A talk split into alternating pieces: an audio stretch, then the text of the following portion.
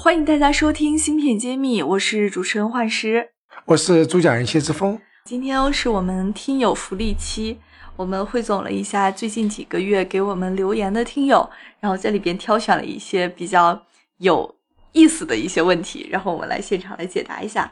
然后第一个问题是说，谢博士您好，最近有新闻报道，武汉甘宗松团队用两束激光突破光速衍射极限的限制，刻出了最小九纳米线宽的线段。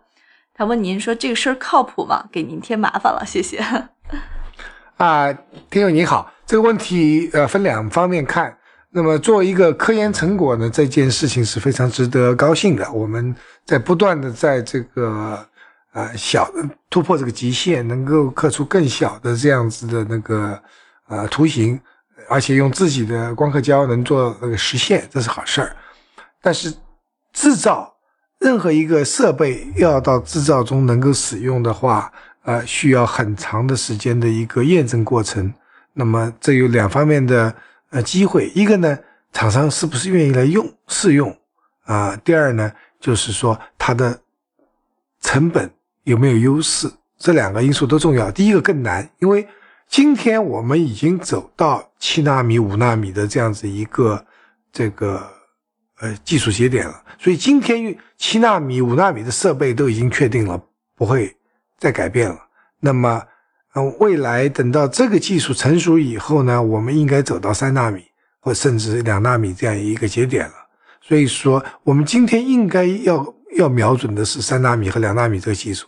我们最大家用的是最呃公认的技术呢是 DPUV 啊，那么这个技术是荷兰公司啊 SML 做做出来的。那么我们如要和竞争要和它的话，你在成本上。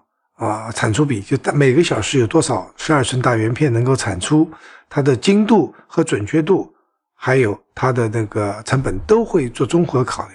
所以我综合来说，呃，这件事情说靠谱吧，这个技术是靠谱的。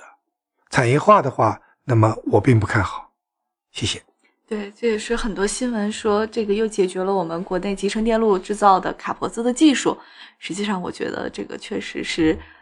呃，想的可能稍微乐观了一些，因为这个路径还确实很遥远。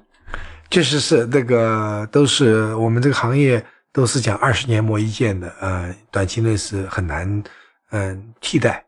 那我们往往远的看，我们看十年以后用什么技术，我们要做这方面的投入。好的，我们看下一个问题，这是第一百一十二期听友提的一个问题。他说：“谢院长，半导体代工行业。”总是有直接跨过某个工艺时代的情况出现，例如三星二十八纳米跨过了二十纳米，直接研发十四纳米 FinFET；中芯国际在二十八纳米成熟之后，也是跨过了二十纳米，研发十四纳米。那么在我们外行看起来有些不可思议。据我了解，每一次制程工艺的迭代是两年，按这样计算的话，如果要跨过某一代，应该要花更长的时间。三星、中芯国际为什么能够在同样的时间做到跨越式升级呢？似乎有一种没学会走路就会跑的意思。如果经济允许的情况下，当代技术能否做到短短的两三年从二十八直接跨到七纳米？哦，感谢这位听友给我们留了这么长的言。好，呃，这个问题问的非常好。嗯，实际上，我三星跨过二十纳米呢是。也有它的这个就是难言之隐，中芯国际跨过呢也是一样的一个有一些具体的这个原因，我们分析一下。三星这样的常常其实并不是跨过它二十纳米，实际上做啊并不顺利啊，就是那么后来呃我们也知道请了高人就直接用十四纳米这个 FinFET 就直接做了啊，这位高人我们所说的后来到中芯国际。做这个十四纳米的呃梁孟松博士，那么这样子也跳跃，一般认为是不靠谱，因为有积累，你说是对的。但是你如果说这二十纳米迟也迟迟不出来，它已经没有市场需求的话，那时候跳过二十纳米直接做十四纳米是只能这么做，迫于无奈。就是说，其实他们二十纳米在做的，只是说。它逐渐逐渐二十纳米的机会已经没有了，那么所有的二十纳米的资源和经验，包括犯的错误，这些都学 lesson learned 学会的东西呢，直接用到十四纳米。他们并不是完全跳过二十纳米，而是在二十纳米赶不及的情况下，他直接是放弃了二十纳米。那么在研发二十纳米中间的数据和这个技术呢，是能够用到十四纳米。所以十四纳米并不是从二十八纳米直接跨过来的，这是我的理解。那么中芯国际也是的，二十纳米。也是考虑过要做，但实在是呃竞争对手走得太快呢，你再做二十纳米已经没有意义，市场需求已经没有了，所以就转做这个十四纳米。那么其实中芯国际二十八纳米做了很多年，一直是呃量产有困难，到这个时间点你再不做十四纳米已经太晚了。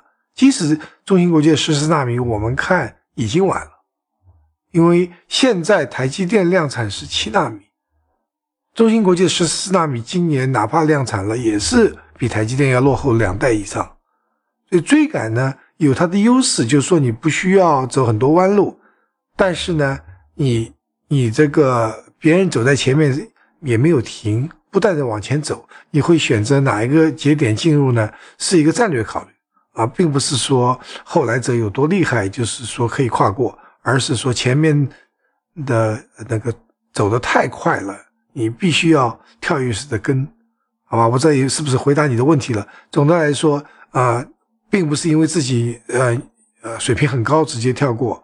如果真正水平高，我们就说，如果说无论是三星也好，中芯国际也好，我们来做这样一件事情，我们不做七纳米了，不做五纳米，我们直接做三纳米，这个就很牛了，直接做到世界第一。没有一家公司是说跳通过跳跃方法直接到做到世界最先进的。所谓跳跃的是竞争对手走得太快，他不得不跳，这是我的观点。芯片揭秘，产业人自己的发声平台，联系我们可添加文下微信号。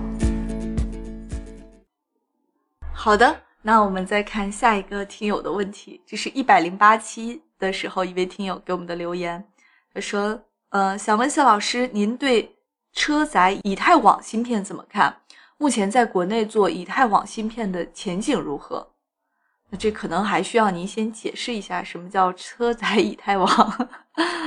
哦，车载其实各个领应用领域都会有这个呃以太网。那么这个以太网实际上是一个我的理解是个局域网，就是在一个某一个环境中用的这样子一个一个网络，和我们的这个民用的互联网是有区别的。